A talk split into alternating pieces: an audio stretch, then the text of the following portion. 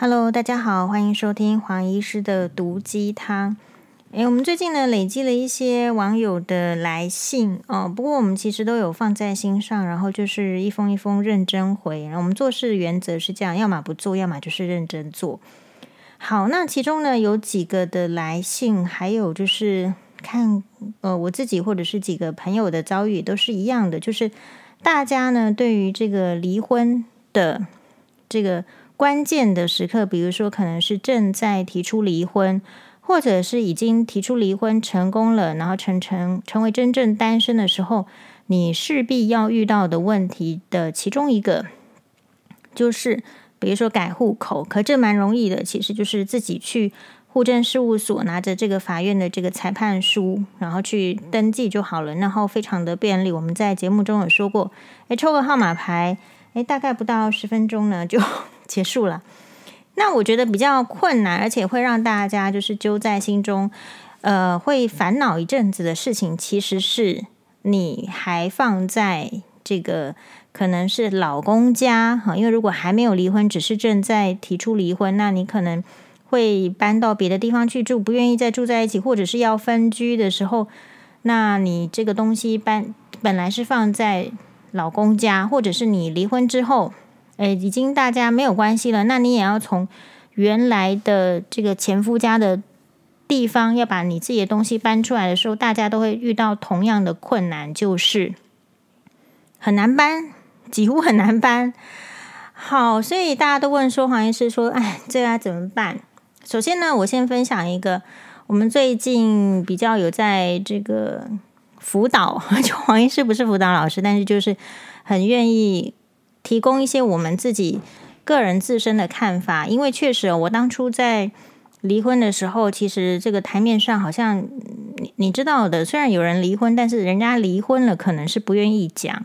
因为讲了离婚，好像对自己的那种形象的加分很少。所以，如果是名人或是艺人，你会看到他们几乎是不会去谈离婚。那如果不谈离婚的话，你其实很难从他们。真实的离婚经验里面得到一些很多的细节。那黄医师比较特别，就是说完全不避讳讲任何的细节。我就说，如果他真实的发生过，然后我们真实的遇到困难，其实我的看法就是，这些都是大家都会遇到的，只是你如果没有离婚的经验，你就不知道而已。好，所以那个时候我们确实也是，就是说，嗯、还在这个。我有说过啦，就是说有在这个离婚的官司中，对不对？那离婚官司中的时候，呃，一开始其实我们是住在一起，但是呃，到后期的时候，其实就是很难住在一起，很难住在一起，所以也就是变成就是你一定要分居，但是分居的话就很难，你原来的东西都在这个所谓的这个未来的准前夫家里面，那你你如果是。要带着一大堆东西，然后搬家公司来搬的话，其实通常人家是不让你搬的。然后不让你搬，我们听过很多种理由啊，比如说他就是一定要这个给你下马威，给你颜色，在家 在家里门口堵着你，检查你的行李呀，好像是怀疑是说是你是不是偷东西出去，他才跟你出去。所以我觉得其实比较好的，好，这是黄医师个人观点啦，可能不见得是律师的观点。但是我觉得很多的行为其实就是只要他不违法就好了。所以其实你你你必须要知道，就是说，如果你这个人太老实的话，那你就是只有被欺负的份嘛。这个因为因为法律只有保障最低的这个限度，所以同样的法律的这个范围，其实它你你只要不去就是侵犯到别人的权利，你可以尽可能的保护自己的权利。但这件事，所有的律师不太可能在公众的场所跟你说啊，你要怎么样搬呢？这不可能。好，因为这个这个有 有时候你那个稍微这个一不谨慎，你还做错事了，还以为是人家是教你是对的。所以其实第一个大原则，我觉得你要搬呢，其实就是真的是你自己搬出去的话，你自己的东西，好，你如果自己可以拿出去的、带出去的，基本上。你自己搬的时候是比较不会有阻碍，但是问题就是大家都会遇到的问题是，其实你不太可能一个人一次把你所有的东西通通从原来的地方搬到另外一个地方，所以你势必会有，呃，你要不就是很有计划性的，就是慢慢搬、慢慢搬、慢慢搬，而且是贵重的东西。好，这个是第一个比较可可行的，慢慢搬，然后一两次。但是如果你已经就是说，因为遭遇到一些困境，比如说人家真的是给你家暴，你是逃出去的，或者是说人家是给你谩骂，然后你突然有一天呀，这个就是说忍忍不下这口气，然后你就跑出去娘家住几天，然后突然觉得哈，我不想要再回去了，那你是不是也有可能要再回去拿东西？好，所以。基本上呢，如果你还没有离婚，你的户籍还在那边，你回去拿这个东西，其实都是还蛮合法的，因为拿你自己的东西蛮合法的。反倒是阻挠你，不让你拿你的东西的话，可能会造成一个侵占的问题。所以其实大家都要，就是说，我觉得走到尽头，最好就是彼此尊重啦。可是我们常常遇到的情形，就是男生都非常的计较，非常的小气，他会以为所有的东西。都是他买的，好像整个婚姻过程中所有的物品都是因为他的钱才存在的感觉，但事实上这不太可能。呃，像在我的情形也是没有 没有这样的情况。比如说我自己，我们自己有买的是东京西川的棉被，哦，这很好，很贵。然后呢，有一些这个锅碗瓢盆，哈，就是我曾经在这个这不是新闻里面问问被问到说，黄医师为什么你你连这个都搬走？我就说对，因为这是我买的，我买的东西，我当然是如果我决定我要继续着使用它，我就是会拿走。好，那这个没有人可以说你你不能拿走你自己购买东西的权利。那事实上，如果牵涉到这个法律的部分的话，其实很多这个物品，假如说是你你需要了，你生活需要了，其实法院也不会觉得你不能拿走。大部分是这样。好，所以。嗯、我在回去拿的时候，通常跟大家一样，你会遇到，就是说你要回去拿，因为那个房子可能这个名字登记不是你的名字嘛，是别人的房子，所以你你如果是还没有离婚，还是属于户籍在那边，你回去其实是还好，只要有人愿意帮你开门，或是你自己开门进去，你不会构成任何的法律问题。但是常常遇到的情形就是大家都防着你，就是。其实没有什么太贵重的东西，但是大家就防着你，就是不让你称心如意啦。你生活必需品，其实你可能是拿棉被、拿小孩的药品，然后小孩子必要的衣物，可是人家都是不是为了小孩的方便，人家就是要阻拦你。好，那这个时候呢，其实你就根据律师的建议，就是你要跟对方约时间拿。然后呢，如果会造成很强烈的冲突的话，你可以去预约管区的警察一起陪你回去拿。好，这个就是降低那个冲突性。不过我遇到的情形是，其实我们就算说预约要拿，他当然不会明目张胆在 LINE 上面写说我不给你拿，那这样子就显显然是构成侵占。可是呢，他会跟你说你你要的时间他都没有空，这个是几乎很多人都会遇到。你要的时间他都没有空，那到底你要怎么拿呢？你就他就是一直刁难着你。那甚至有些人是当天到了跟你约好，诶，你去了他他就跟你说他临时有事，他不在。好，那这个都是很故意的一些行为。反正从头到尾人家就是存心要要让你不好过，那没有关系。只有离婚的那个 moment 是不好过的，之后你让自己好过就好了。所以各位正在这个为搬东西而烦恼的人。我想的就是放开心，你要知道，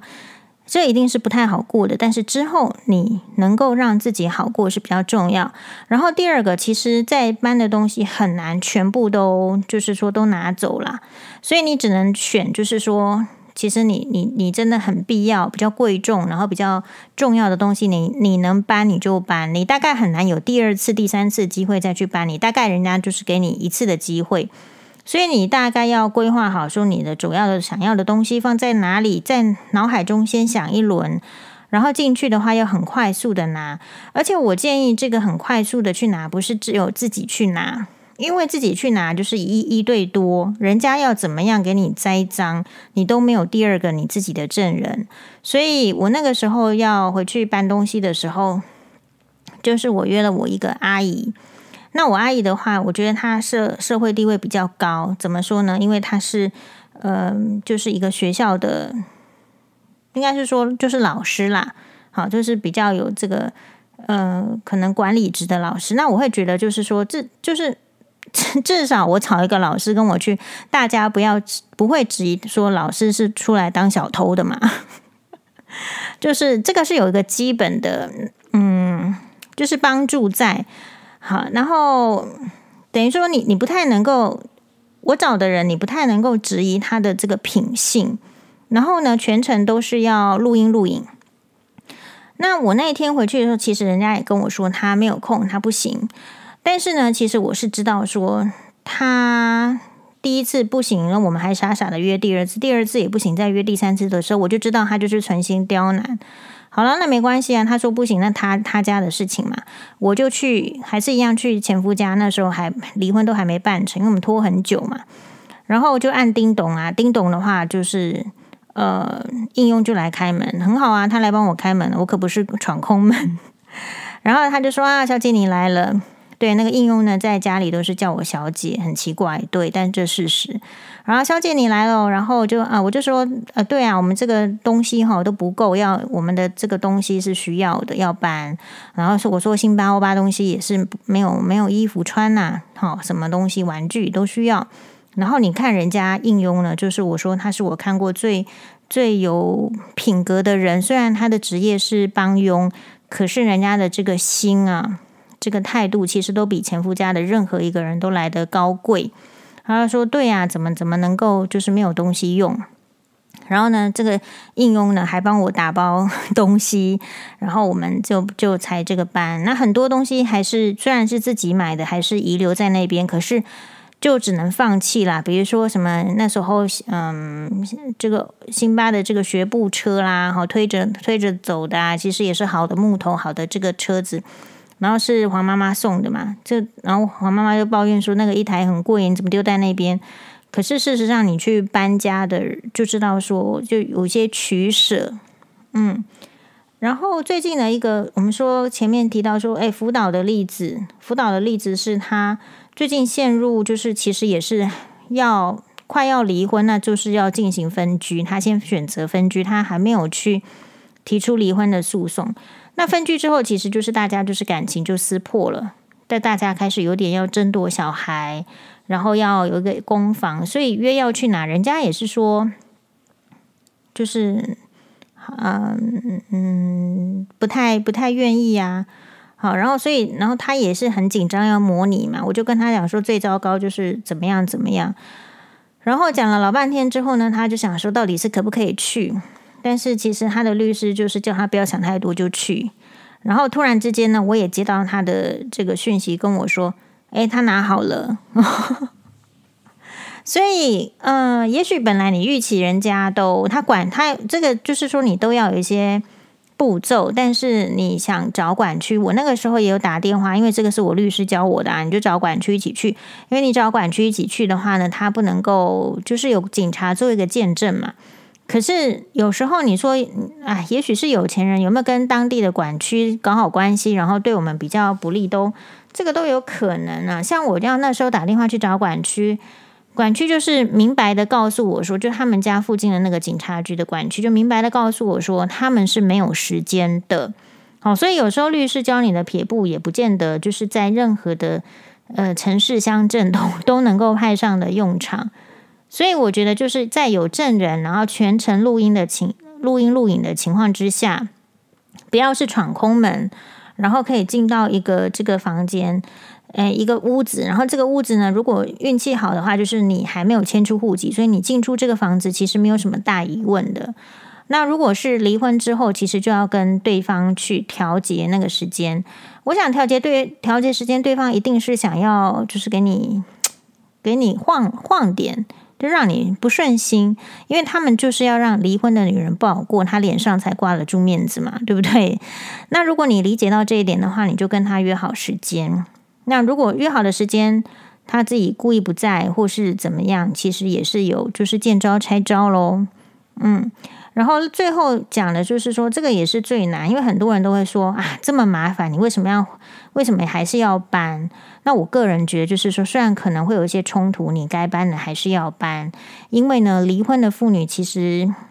呃，很重要，就是你你不要乱浪费钱，所以可以用的东西当然是要用，而且用的理直气壮，并不是说人家送你的东西就不用，并不是说你自己买的东西你就可以随便丢掉。我觉得如果随便丢掉、随便不用，其实也是对不起地球的行为。好喽，希望大家可以参考参考，然后知道说，其实离婚的妇女大概就是在离婚前、还有离婚的当下、还有离婚后这三个阶段是比较困难的。那这样问题来了，黄医师到底什么时候是不困难的呢？